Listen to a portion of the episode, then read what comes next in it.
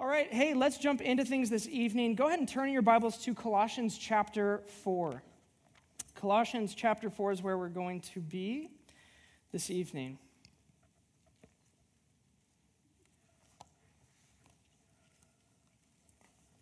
If you're just joining us and yet it's your first time to Saints Hill, we are in a series called The Church Jesus Longs For. And what we're doing in this series is we are kind of, our desires to get an apostle's vision into our church plant. We're a brand new church. We just started in October. And we're looking at to the apostle Paul as he spoke so frequently into various church plants within the first century around the Mediterranean. We're looking to him for what would you say to us? What is the church that Jesus longs for? And so, almost if you could imagine taking the different letters that Paul wrote to these various churches, and if you could kind of comb through them with a fine tooth comb and kind of pick out what are the highlights of these letters. We've been going around to these various passages that we see as some of the highlights of Paul's letters to these various churches.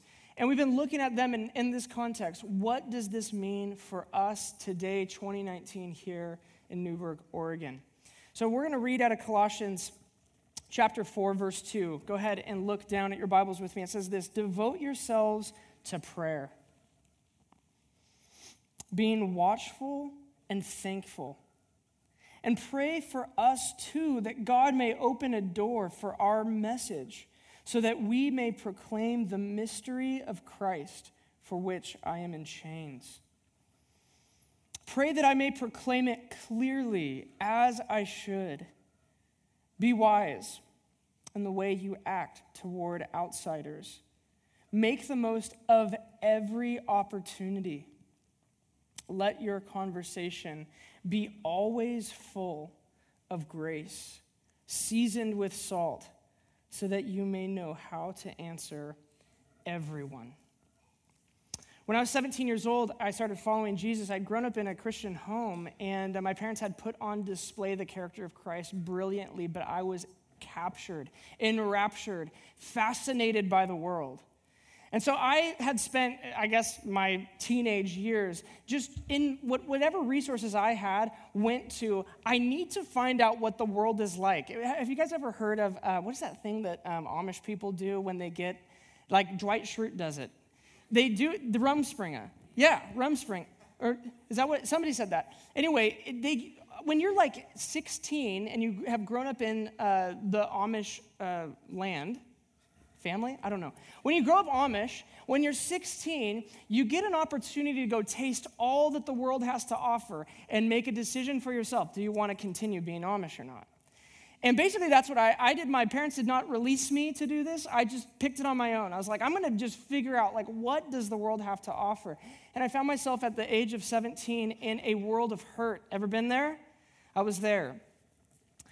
When I, you know, G- Jesus actually says in the scriptures, those who are forgiven of much love much. When I came to Christ, I was set on fire for him. I remember uh, the first time I ever heard God speak to me, it was just like this. It wasn't an audible voice. It was just this thought that came into my mind, a thought that I would have never have had on my own. It was about my worth, my value, and the mission that God had for my life. And I'm just going, I've never conceived of that. That has to be God. And I remember um, I reached out to some close friends of mine, just, hey, okay, you guys go to church. What happened to me? Help me. And uh, these two friends of mine, they kind of explained, oh, that, oh you just heard from God. And, uh, and you need to give your life to God. And so I remember just beginning this really like six month process of learning what it meant to give my life over to Jesus. I was so zealous at this point in my life that nobody was safe around me. I was like constantly telling people about Jesus. You don't know about Jesus? Well, I got to tell you about Jesus. Because, sorry, you can argue with the scriptures, you can't argue with this testimony, baby. Here it comes. And I was just like, I was on fire for him. I remember um, I found myself at a laundromat. I don't know how I found, I, we have a great laundry system at my parents' house, but somehow I found myself at this laundromat at the age of 18, and I had just watched this like evangelism documentary. And I was just, have you ever like watched Todd White YouTube videos and you're just like, I'm gonna change the world? like, wh- where's the wheelchairs? Just show me the wheelchairs, God. I, I just got, I like had watched this video and I, I was like so passionate about the Lord. I, I there was this older couple, they're probably like in their 70s, sitting at the laundromat, the only other people in the whole laundromat. I'm like, I got to tell them about Jesus. So I go up to them, I'm like, hey, um, have you guys heard of Jesus? They're like, yeah, we're 70. like, we've been around for a long time. And I was like, well, I, got, I, but you don't get it. He's crazy. And so I, you know, I was on fire. This period of time in my life just set me on a trajectory, just longing for people to get the same fire, longing to see people get the life that I was tasting. I mean, like, be honest, is there anything more exciting than seeing someone get free? You know, like when you just see somebody get free in their life, you're like, oh, it's amazing. Whenever I see God touch somebody's life or move in, in, a, in a supernatural way, I'm like, I'm in. All over again? Do I need to get rebaptized? What is it, Lord? Like, I just want to dedicate myself to this.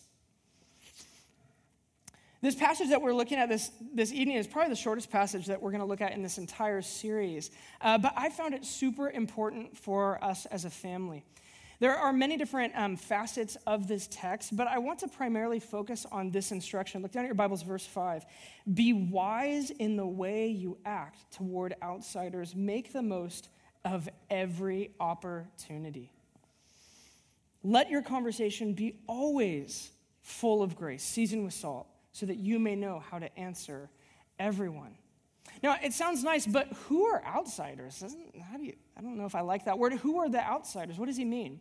Well, remember for Paul, there is a dichotomy in all of life between those who are in Christ and those who are not in Christ. If you uh, are unfamiliar with that uh, kind of lingo, go back, listen to the first two messages of this uh, series. But here he's referring to people who are literally outside of Christ, not incorporated into the promises of Jesus. And what does he say about them? When you're around them, be wise. Make the most of every opportunity that you're given with them.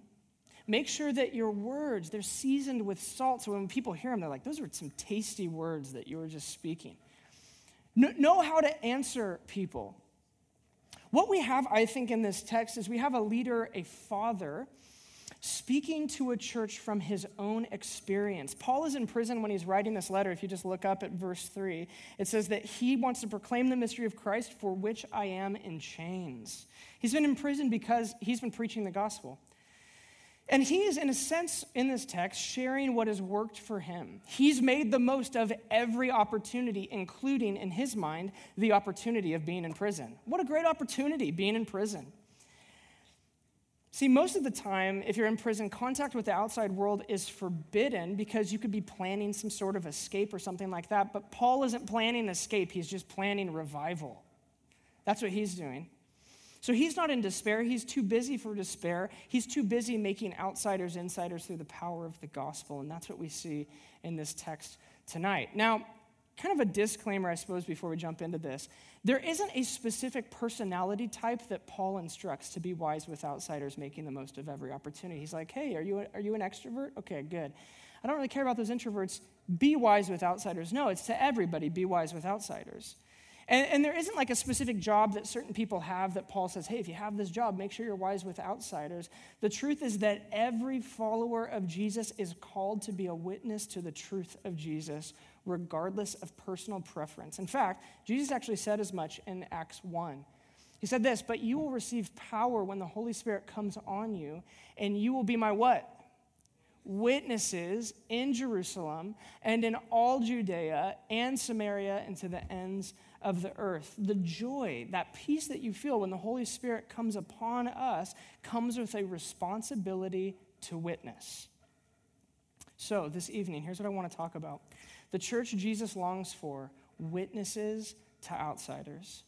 The church that Jesus longs for witnesses to outsiders. Now, for all of you note takers, this is a dream message because it comes in three parts the why, the what, and the how. Why do we share our faith? What is good evangelism? And how do we do it? Why do we share our faith? What is good evangelism? And how do we actually do it? So, why do we share our faith? Well, very simply, we share our faith because there are outsiders. How do you hear that word? Does it, does it offend you? You hear the word outsider, you're like, whoa, hang on a second. Because we live in a time where we don't want there to be anyone who is an outsider. In fact, one of the basic lessons that we all learned as children is to not exclude people, right? Those of you who are parents are like, yeah, remember, I'm teaching my kid, don't exclude them when you're on the playground. And it seems basic. It seems like just such a given to not exclude. So why can't Paul and Jesus get it right? But what we fail to understand is that no one is excluded from God. In fact, Jesus said this Over my dead body will anyone be excluded? But still, many step over his dead body to choose to be outside of Christ. And so, our ministry is one of reminding and teaching and demonstrating the power of the resurrection, a life seasoned with the taste of heaven, so that people will come into Christ rather than stepping over Christ. Amen? We share our faith for three different reasons. The first reason is this monotheism means evangelism. Monotheism means evangelism. We're monotheists. Did you guys know that? We believe that when Jesus said, If you've seen me, you've seen the Father, we believe that he meant it. That if you want to know what the Father is like, look to Jesus. We, we believe that when Jesus said, I'm the way, I'm the truth, I am the life, that he meant it. The pursuit of another way to God simply reveals our cards that we would prefer to find a way to God that doesn't require as much as Jesus requires. But disciples of Jesus, those of us in this room, are those who come to the conclusion that Jesus' lordship is equal to life. There is no life without lordship. There is no life without his lordship. So if he is the way, then we believe all expressions to get to nirvana, heaven, Allah, whatever it is, are demonic in nature and against the testimony of Christ.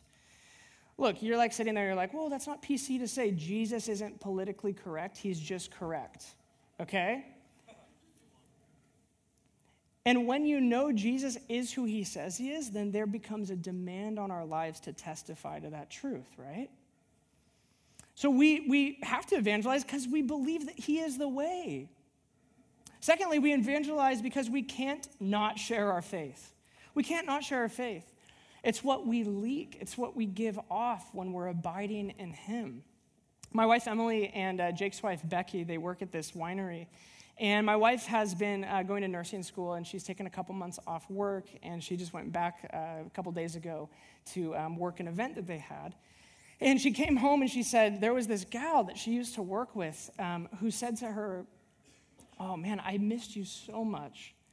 I, I just love working with you and Becky because every time I'm around you guys, there's just this peace that I feel. There's just this joy that I feel. There's just there's something about you that's just so different than anybody else that I'm around day to day. See, here's the reality where we go, we carry the presence of God. He made you his temple. There is a tangible, unexplainable thing that we give off as believers, and it's the scent of heaven. See, how do you smell like God? You spend time with him, you get close to him, and he actually give off his perfume. People get around us and they're like, oh, what is that scent? What is that? And you're like, it's Zion. It's a new ancient line of uh, perfume. It's amazing, isn't it? See, when we're abiding in Christ, our evangelism will, in a sense, be unavoidable. We have to give an explanation for the joy and the peace that we live with, right? Acts 10:38 uh, says this: "You know how God anointed Jesus of Nazareth with the Holy Spirit and power, and how he went around doing good and healing all who were under the power of the devil, because God was with him." Why did he do all those things? Because God was with him. The witness of God enables and demands heaven coming. When we host his presence and we stay tuned to his voice, obedience is what stands between us and the kingdom coming in power. If evangelism in our lives is, uh, is avoidable, we have reason to question how much of us actually belong to Jesus. Thirdly, we witness to the truth because of the fruit it produces, the fruit of evangelism. Paul says this in Romans 1, verse 16 For I'm not ashamed of the gospel because it is the power of God that brings salvation to everyone who believes, first to the Jew, then to the Gentile. You ever have those moments where you read a passage and it just knocks you back almost? You're like, whoa, oh. Did you guys get that? For I'm not ashamed of the gospel. Why are you not ashamed? Why is he not ashamed of the gospel? Because it is the power of God. The story of Jesus is powerful. It can radically change someone's life. It can, it can turn things completely upside down. You see, I, I think that we don't pursue evangelism for really two reasons. The first reason is this we haven't yet felt the gospel's power in our own lives or seen it in the lives of other people. So we're like, I don't know if it's that good. And secondly, we have other pursuits that distract us from the fullness of discipleship. Like, I'm kind of busy just doing this thing, or I'm just doing my thing over here, or whatever else it is. Paul had lived both of these. He knew God's power and he devoted his life to the ministry of reconciliation, which in his mind required evangelism. There's no way to be given the mantle of reconciliation and not talk about it. So here's what I want to do this evening I want to give you just a little inspirational glimpse of what witnessing to the truth could do through your life today. I'm going to show you a passage that's from the end of Philippians chapter 4. And what we have here is Paul in prison writing a letter to the Philippian church, and this is how he ends it. He says this Greet all God's people in Christ Jesus. All God's people here send you greetings, especially those who belong to Caesar's household. I want you to imagine this. Imagine that you're the guard, the prison guard, who gets stuck with Paul. Paul's mentality is to make the most of every opportunity and to be wise with outsiders. So here's what Paul is probably like your first day on the job with Paul. You show up, and Paul's like, hey, man, we're going to be spending a bunch of time together, so let's just get it out of the way. I got to know what's your Enneagram number. And the guard's probably like, oh, well, um, I, just, I just did it with my wife. I'm a six on the Enneagram. He's like, oh, wow. Oh, you must love people being loyal, dependable, and faithful. What if I told you I know a king who is the definition of faithfulness? Just sneaks it in there. And slowly, he walks this guard through understanding what Jesus' resurrection means, and he gives the guy an example and in word, reason to question his doubt that Jesus may, in fact, actually be the king of the world. And you could just imagine this guard. He's like, what the heck is going Who is this guy? And as he's passing the other guard in the hall, he's like, hey, you got to watch out for this guy, Paul. He's a little wacky, but I, I don't know. Just, just, ask him about this guy he knows named Jesus of Nazareth. Uh, he's got some crazy story about him. And slowly, the power of the gospel begins to spread throughout the guards and the servants and then eventually it leaks its way into the household of Caesar, so much so to the point that there are some within the very home of the Caesar of the Roman Empire who are no longer outsiders but have been made insiders by the power of the good news of Jesus. And he's like, Oh, Philippian church, yeah, by the way, those in Caesar's household who are, one, who are in Christ, they also send their greetings. Just powerful. Paul understood that there was nothing else worth living for than Jesus. Do we actually believe that? Because I'll be just honest with you guys, there are many things in my life that I think are worth living for other than Jesus. And I just feel the Lord through this message, what He's had on my heart is He's actually cracking my heart back open and saying, devote yourself once again to life. Paul believed that the power of the gospel was its ability to rescue, redeem, and give a lifelong trajectory of relationship with God. When I thought about this passage, I couldn't help but think of an evangelism movement that so embodied this truth of there being one way to live when Jesus gets a hold of your heart. And that movement was the Jesus People movement of the 1960s and the 1970s. Do we have any Jesus people in the house who remember this movement at all? I know. I remember we talked about that one time. A couple of you guys. Okay. Um, well, I'm just going to do a little education for all of us youngsters. Recently, I read this book called God's Forever Family. Fantastic book. It just chronicles with incredible detail the movement that began in Southern California and spread up and down the West Coast. Thousands upon thousands of hippies began making their way into churches largely because churches began focused evangelism efforts where the hippies lived. Powerful stuff. And, and what, what the pastors and churchgoers of the day hadn't realized about the hippies is that they were so sold out and dedicated to music and drugs and sex that once Jesus got a hold of their hearts, they put all that energy and tenacity into Him. And Jesus actually became like famous again. Here's a, a clipping from uh, Time magazine. This is some, from sometime in the 70s. He was on the face of Time magazine. There was a Jesus revolution that was going on across the United States. At the time, Billy Graham was continuing to gain popularity around the world, and he was famous for this saying one way, the Jesus way. Could you say that? It's so good. One way, the Jesus way. And he would just stand, Billy Graham would just stand up there. I don't have the anointing, but he would just stand up there, one way, the Jesus way, and people are like, that's, I'm, I'm in. It's all for Jesus, right? And the Jesus people adopted this saying and they began to brand it, they began to live it. I even saw a photo once. Yeah, this is uh, Billy Graham with some uh, hippies. Uh, one way, the Jesus way. Uh, they began to brand this. I saw this photo once of, a, of an old Levi's trucker jacket, and on the back, embroidered was just a, a, the, the, the index finger up, one way Jesus. I was like, oh man, I, where's that jacket now? That'd just be awesome to have. Um, what, what happened during this time period was tons of evangelism. People started going back to church. Young people who were radically sold out for the Jesus lifestyle resulted in many outsiders becoming insiders. Here's a photo of some baptisms at Pirates Cove in Newport, uh, Newport Beach down in California. That's, uh, this is um, Calvary Chapel, Costa Mesa. They, this was their baptism service that they did. Just people piled in, tons of hippies just giving their life to Jesus, getting baptized into his resurrection and into Christ. Just, oh, I, I honestly look at this picture all the time and just say, do it again here. Do it again here, Lord. I want to see. We've got another photo of this. Just so awesome. Like next week, Jake, I want you wearing what that guy's wearing, okay? Um, In the language of Paul, these people were seasoned with salt.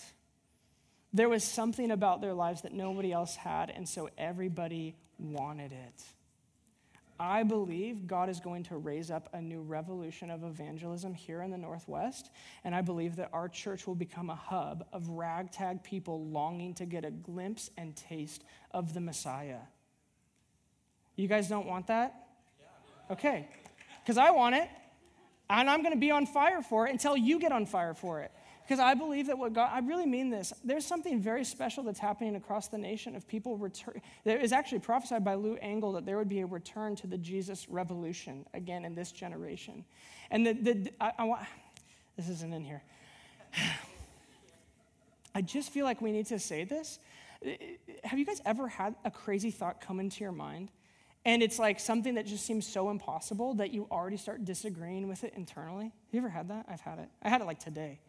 Uh, the difference between people who see revival and people who do not see revival is in that split second moment when you hear the crazy thought, the crazy idea, the crazy dream that God may be behind that seems impossible, and you say, I'll trust you for it and I will agree with you.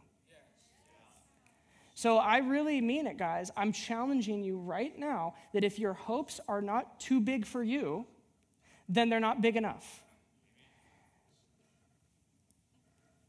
There's a uh, revival that I love called the Revival of the Hebrides. And it's these uh, Scottish islands um, back in the early 1900s. And it basically began with two 80 year old women who dedicated themselves to pray between the hours of 10 p.m. and 4 a.m. for revival in the youth on their island. And from that sparked this incredible revival. There was nobody left on these islands who didn't believe in Jesus. People gave their lives to him in powerful ways. And there's a prayer specifically, I've shared it, I think, a couple different times here, uh, from the blacksmith of the town. It just says the blacksmith. It's his quote um, where he, he basically said, God, you promised to pour water out on thirsty ground, and I'm not seeing it. Fulfill your covenant engagement. That kind of prayer is the kind of prayer that says, God, I believe, now do the rest. I believe, now do the rest. We're called believers for a reason, and it's that our belief actually unleashes the potential of the kingdom. See, God doesn't just come and say, I'm just going to do kingdom wherever I want it because I'm the king. He's looking for a group of people who have had their hearts so massaged and softened and moved by Him that they would be willing to say yes no matter the cost. Are you willing to say yes no matter the cost? I want to be. And I want us to be the kind of church that says, I don't care what the cost is, we must see awakening. We must see renewal. We must see this city changed by coming into relationship with Jesus Christ. Now, honestly, a big question comes up here, especially in a place like we live. Should we share our faith? Is it ethical to share our faith, right? What, is, what exactly is good evangelism? Because I've only seen some kind of messed up versions of it. Uh, re- recently, Christianity Today took a poll with the Barna Group to look at differences between generations, and the findings were funny and shocking and disappointing, all in just one big swath. Uh, I think we have uh, some of the findings. Okay, so orange is represented by millennials, blue is Gen X, green are the baby boomers, and yellow are the elders. And uh, it, it, just the, the first question was this, or the first statement was this, and it's, it's all agree or somewhat agree, that sort of a thing. Part of my faith means being a witness about Jesus. Across the board, everybody's like, yes, totally. That's why you can sit in here and you're like, yes, be a witness to Jesus, yes. Uh, second question is this the best thing that could ever happen to someone is for them to come to know Jesus. Once again, unequivocally, everybody's like, yes, that is the best thing that could happen. He's life. Skip down to verse, uh, or to verse. Uh, skip down to the fourth uh, statement. It says this I am gifted at sharing my faith with other people. Millennials, 73% gifted individuals with sharing their faith. Just powerful stuff. But then here's where things get a little bit weird. The next one it is wrong to share one's personal beliefs with someone of a different faith in hopes that they believe that they will one day share the same faith. 47% of millennials agreed with that statement that it's wrong. Look, I'm a millennial, I'm 28. There couldn't be more of a millennial statement ever. We're amazing at it, but we think it's wrong. I'm amazing at it, but I just don't want to blow you away with it, all right? I'm just joking, but I, I think that we have fully bought into allowing the culture around us to not only convince us that they aren't evangelizing us with their own worldviews, but also that it is narrow and wrong to place our beliefs into the mix publicly. We've believed that, guys. We need to break off that lie. Here's the reality everybody's evangelizing everybody. Everybody's evangelizing. Uh, a couple years ago, I um, any fans of Something Corporate? Ever remember that band, Something Corporate? Just like my brother. That's it. Okay, one back here. Thank you. I dated myself a little bit with that one. All the college kids are like, Something who? Um, it was a band from back in the early 2000s. Anyway, I go to uh, this guy's concert at the Crystal Ballroom. This is yeah, two and a half years ago or so, and. Uh, it, it, happened to be the same day as the San Bernardino shootings. It was a horrific day uh, in the United States. Um, there was some Islamic extremists came into this company party essentially and gunned some people down. And uh, people were, you know, it's kind of a, it's a somber thing. Uh, it's a scary thing. So we're at this concert. He's playing these songs, and he pauses in between songs, and he basically says, "You know what? The world is evil and sick and twisted. But you know what? one thing that they can't take away from us?" It's partying and singing and getting completely wasted tonight. And everybody's like, yeah, that's amazing. And you know, I, I thought for a second, I thought, oh my gosh, you know what's happening to me? I'm getting evangelized right now. That's a worldview about what the purpose of life is and what can't be taken away from them, which it really, in all reality, could be taken away from them. Um, and I just got evangelized by Andrew McMahon. Holy cow. See, we have to understand that the news, whatever outlet it is, is designed to give you a worldview. That school curriculum is designed to give you a worldview. That advertisements are designed to give you a worldview. Every political policy has a worldview about what human flourishing is deep within it. And more and more, our culture is becoming hostile to the Jesus worldview.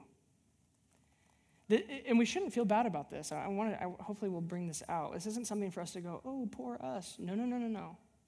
See, uh, Tim Keller recently said that he believes that the United States culture is increasingly becoming more like the first century's culture in its view of Christianity. Remember, Christianity exploded in the first century, so hang with me. We have moved from Christianity being respected, and in some parts of the country, just assumed you go to church, to being sequestered to private life. Hey, you do you, whatever you believe is your belief, to now, I believe, that we exist in a time where Christian, it, it, it seems to be dangerous for anyone to have Christian ideology. The culture now holds that to even have Christian values is a form of patriarchy and is damaging to communities.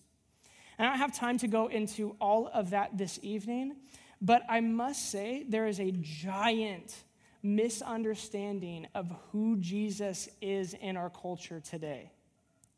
And it's probably due in part to many followers of Jesus having lost the saltiness of Jesus. See, many feel bad about the idea of trying to change someone's mind about Jesus because we've lost our understanding of what Jesus offers. Uh, there, there's a difference between proselytizing and evangelism, and here it is. Proselytizing is giving a monologue and argument for faith, evangelism is sharing the life that you have found.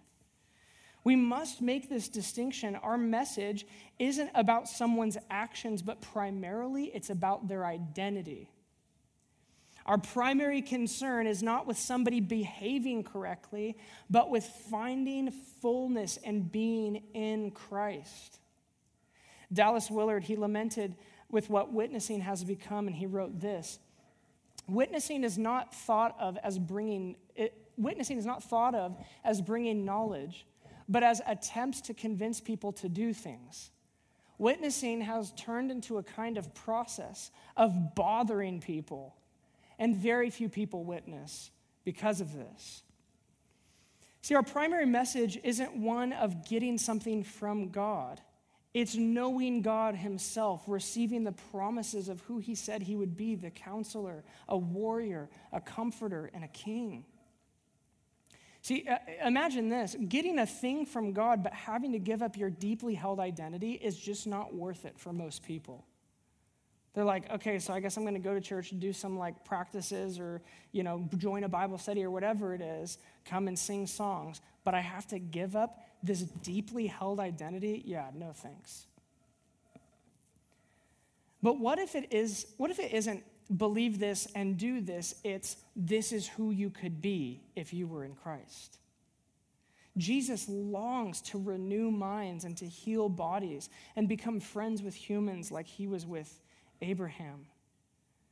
And it is the lack of lifestyle display of this truth that I believe turns many off to the idea of coming into Christ. Like, I just don't know. It doesn't seem that worth it in your life. So, so from the, this text this evening, three commitments for good evangelism. The first is this, verse 2 devote yourselves to prayer. You want to be wise with outsiders, you want to make the most of every opportunity devote yourselves to prayer. Good evangelism begins with getting God's heart for an individual or family and constantly bringing them before the Father, strategizing for the purpose of seeing them come to life. See, what prayer does, it makes us pause so that we don't witness or evangelize out of adrenaline instead of presence.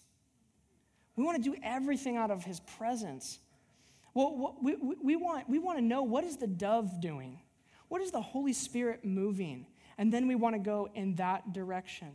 So, what prayer does is it aligns our hearts for an individual to get what God thinks about that individual burned into our minds. Secondly, Paul says this look back down at your Bibles devote yourselves to prayer being watchful. Being watchful. What does it mean to be watchful? Well, I think it means that we understand the times. We understand the season that our culture is in or that a specific individual is in, and we're looking for what God is doing and watching for what He's up to. We want to understand the culture. Now, I don't ever want our strategies and our passions to be shaped by the culture around us. but I think there is precedent for us to understand the culture. In missiological terms, it's called contextualization. Anybody ever heard of that before? Contextualization? A few of you guys. Uh, in the book of Acts, in chapter 18, Paul understood how to use the poetry of Athens to get to the heart longing of Athens intellectuals. He's like, I see that you have this statue to an unknown God, just covering all of your bases, making sure that you have touched everything. Um, and I actually know your poets. You have this poem that says that in him we live and we move and we have our being. I want to tell you that that unknown God, he's Jesus Christ, and in him you live, you move, and you have your being.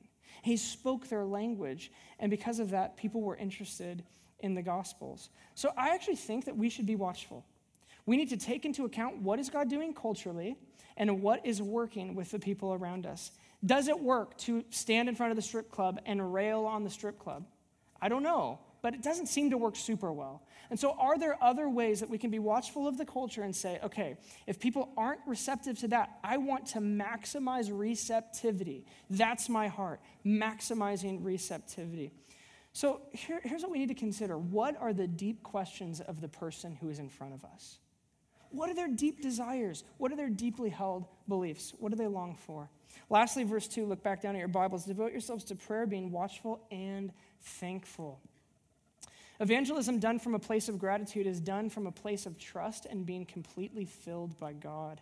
Allowing who God is and what He has already accomplished to become our primary focus will lead us to not make evangelism a sweaty endeavor. We don't want to get sweaty with evangelism. If you left tonight and you're like, he said it, we should be evangelizing, so I guess I have to. I just will feel guilty all week if I don't.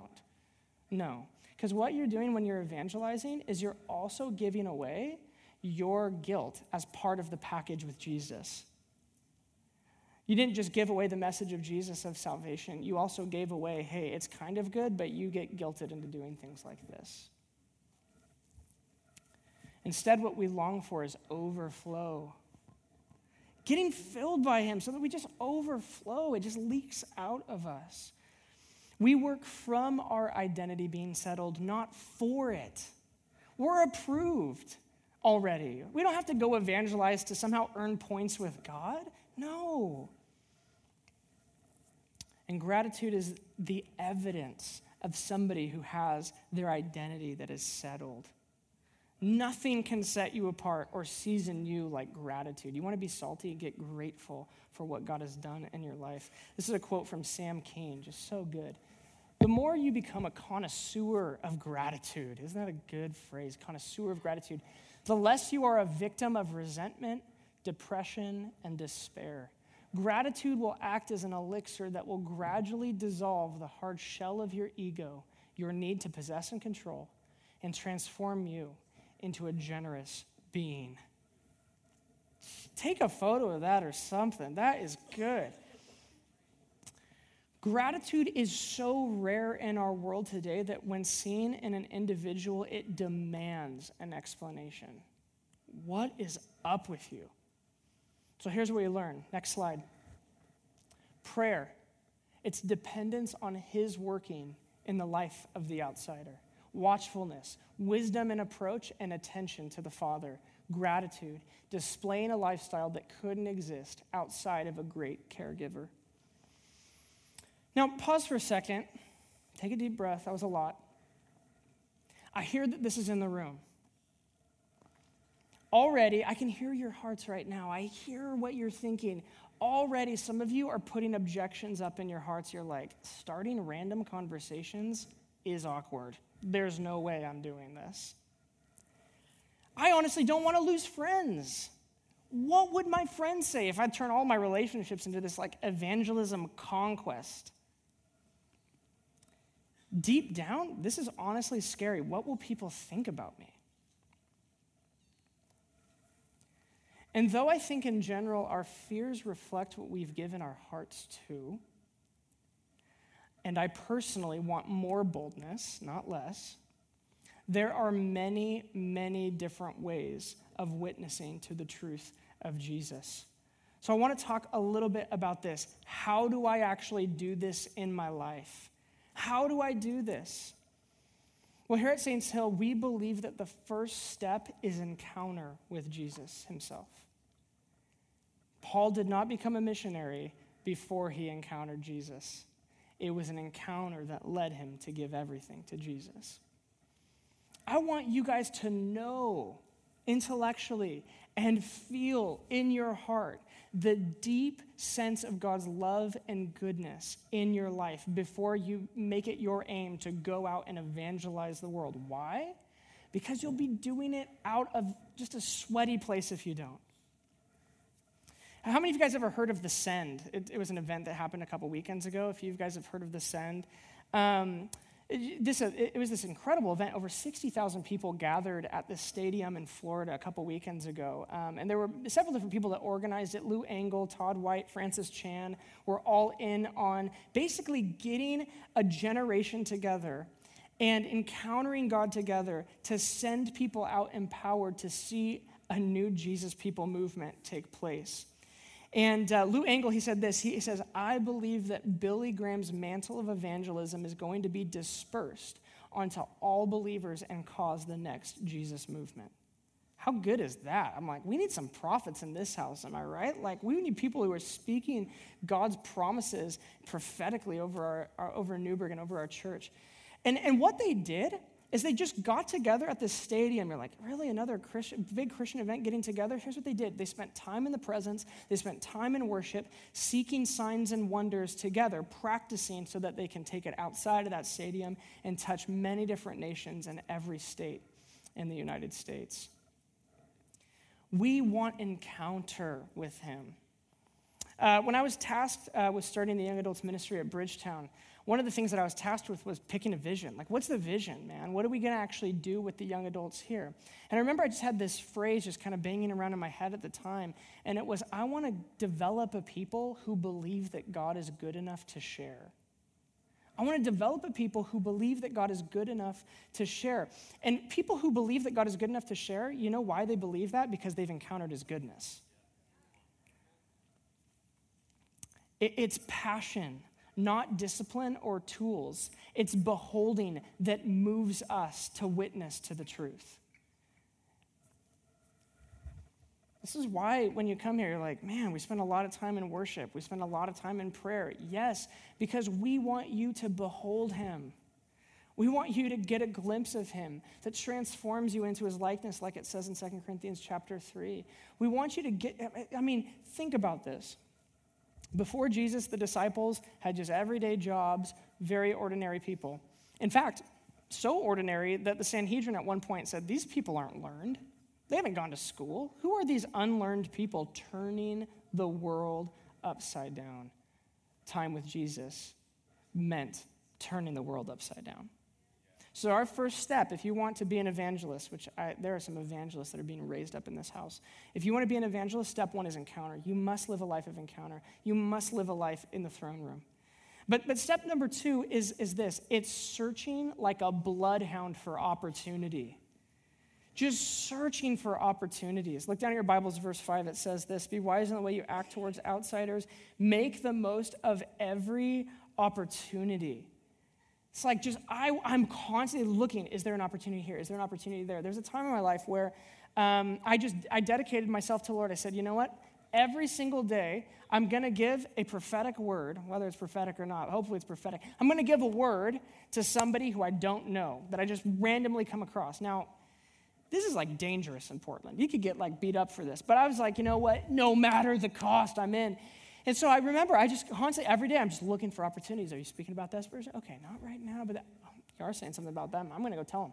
So I was constantly just tuned in. I have the mind of Christ. I'm discerning the thoughts of God. What are you saying? Do they line up with the scriptures? Okay, they do. I'm going in. We need to look for opportunities. So, three opportunities just to kind of whet your appetite that I think we should look for. The first opportunity is this the opportunity of bold faith. If we're becoming more and more like the first century, then we need to ask what caused Christianity to explode with growth in the first century. See, because Christians then lived in a hostile environment, they needed to have their answers ready. That's why it says here in the text, so that you may know how to answer everyone. You should have an answer for Christ. But the pursuit of principles of religion, answers, rather than the answer, is like pursuing a kingdom without a king. We He is our answer, period. I really think there's no better tool of evangelism today than the demonstration of the kingdom. You could sit and you could argue with somebody who's read Sam Harris for hours. But you know what could happen in a moment if they're healed? They just jumped 18 different intellectual hurdles that they had with faith to go, I can't explain this, and I've just been touched with goodness. What is going on, right? I, I just want to share this is from Noah. He's one of the guys in our community. Uh, he's one of my high schoolers, so I like to think that some of this had to do with me. I don't. Maybe it did. Maybe it didn't. Probably not. Um, he, I, he, he told, told, me the story a year ago or so, and uh, it, it's just such a great story. So I'm going to share it with you guys.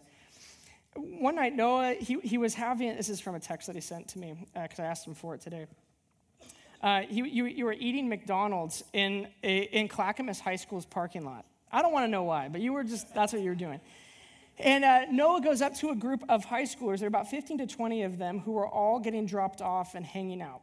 And he asked them if he could share some of his story with them. I just love that boldness. Now, by the way, Noah told me this evening, he's like, I didn't have a word from God or anything. I was just convicted that I needed to witness to the truth.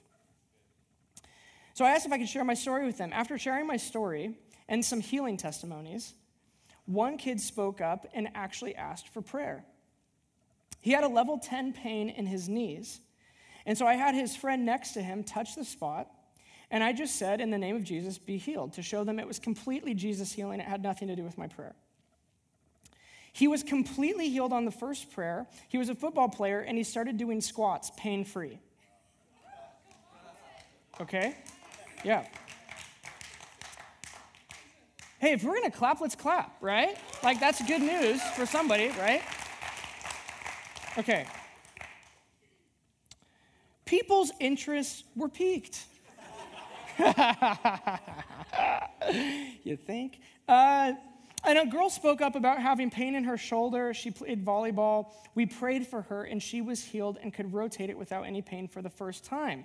Another kid asked for prayer for his wrist. Again, a level 10, level 10 pain in his wrist from it was it was broken and it hadn't com- healed completely. We prayed for him, and he saw improvement on the first prayer, and the second prayer, all pain went away. After that, I explained that healing is amazing, and we could be here all night doing it, but the most important thing is relationship. And that they had the opportunity to enter into relationship with Jesus. They witnessed Jesus heal their friends, and now he wanted their hearts. We stood in a circle and literally held hands, high schoolers, and closed our eyes. I asked if anybody wanted to receive Jesus for the first time, and eight kids raised their hands. I led them through a prayer of salvation. Come on, like that's so good. What I want to do is, I want to stoke that level of risk in this church. I want to stoke that level of faith in this church.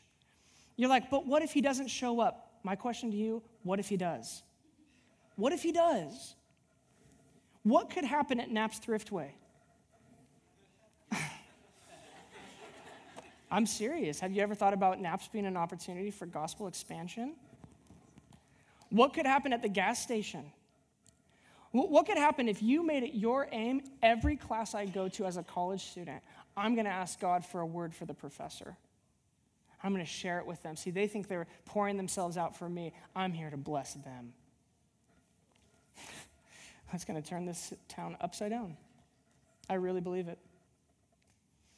Our first opportunity is the opportunity of bold faith. God intends to get boldness into your heart. God, just give us courage, even right now. Put your hands out. God, would you give us courage? Would you give us boldness? That's what we want. We don't want to, we're not ashamed of the gospel, God. It is the power to save people. God, stoke evangelism in this, in this family. Secondly, is this the opportunity of relationship. I want you just to imagine what it would have been like to be a first century Christian. It's illegal, by the way, to be a Christian. Uh, you would be, have been considered a disruptor. You would have been seen as turning the world upside down. So you have to imagine to go stand on a street corner and shout at the local prostitute shrine would have literally been a death sentence. Christianity grew in large part to Christians being good neighbors. Being good neighbors. See, all of us have people in our lives we encounter on a daily basis, and God intends for you to do two things in relationship enjoy the relationship It's not an evangelism conquest. It isn't. It's a relationship. It's the goodness of God for you and for them. But secondly, he wants that relationship to put on display freedom and truth. So I just want you to ask yourself this question Who? What relationship are you highlighting, Lord? And what opportunities have I not seen yet for witnessing to the truth of Jesus? Just show me opportunities so that I can just tell the truth and I can live the truth. Lastly, the opportunity of Alpha. Uh, as a church, we've linked arms with Alpha. It's an evangelism movement that has swept the entire globe. Over 27 million people have been through it. Phil, would you just raise your hand real fast? He was the one who did the intro. Phil leads Alpha for us. He's doing an amazing job. Uh, just really cool stories from Alpha. Um, we do Alpha twice a year for 10 weeks at a time. It's a meal, it's a presentation, and time to discuss. And any question is welcome at Alpha. Alpha does two things really well it holds hospitality and the Holy Spirit in a perfect balance. Just really, really beautifully. The story of Jesus is the story of us being invited in and hosted by Jesus. He takes outsiders, he hosts them to make them insiders, and then he makes the insiders become hosts. That's the story of the gospel. And this is a huge part of what causes Christianity to flourish in the first century. Rodney Stark, a historian on the first century, he said this Among the pagans, you get the sense that no one took care of anyone else except in their tribal way. You take care of your brothers, and you kill everybody else. Christianity told the Greco Roman world that the definition of brother has got to be a lot broader. There are some things you owe to any living human being. Hospitality. I encourage you next time we do Alpha to think about who could you ask to come with you and go through Alpha. It's an incredible uh, program that we have. So here's what I'm challenging you guys to do tonight. I got to wrap this up. That went long. Here's what I let's all stand up together. Here's what I'm challenging you guys to do this evening. Could you start seeing the opportunities that you have differently? What if you made the most with wisdom and grace and the relationships that you had? What would that look like? Second challenge for us as a church is to pray for people that they would come to know Jesus. Get the journal out and start writing some names down. Who do you want to see come to faith in Jesus? And then, thirdly, is this look for opportunities to risk with great faith and trust Him. The church that Jesus longs for is a church that witnesses to the truth.